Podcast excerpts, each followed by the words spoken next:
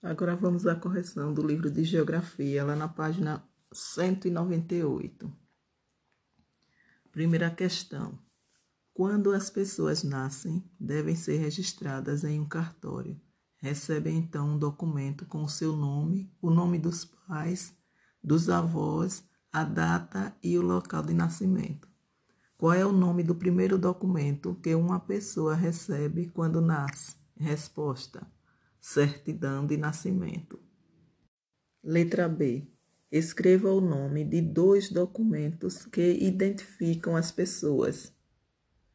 Existem vários. Vou dar a sugestão de dois: RG, que é o Registro Geral ou Carteira de Identidade, e passaporte, pode ser.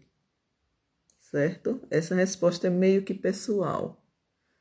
Na questão de número 2, as pesquisas realizadas pelo IBGE estimam que hoje 5% da população não possui registro de nascimento.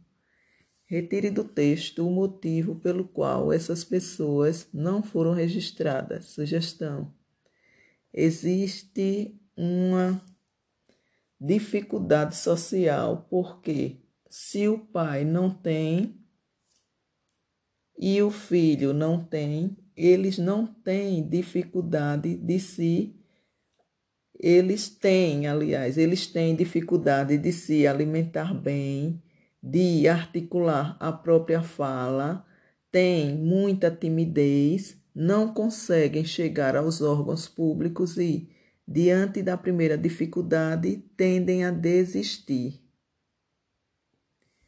Letra B. Quais as dificuldades que uma pessoa sem registro pode enfrentar no país em que vive? Existem várias. Vou dar uma só uma sugestão para vocês.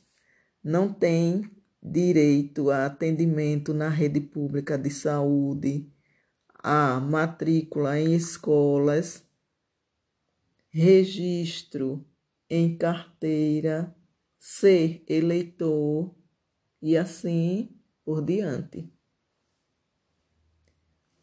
Questão de número 3. A população brasileira é calculada de acordo com as informações do censo demográfico, como são chamados os funcionários do IBGE responsáveis por entrevistar uma pessoa de cada família.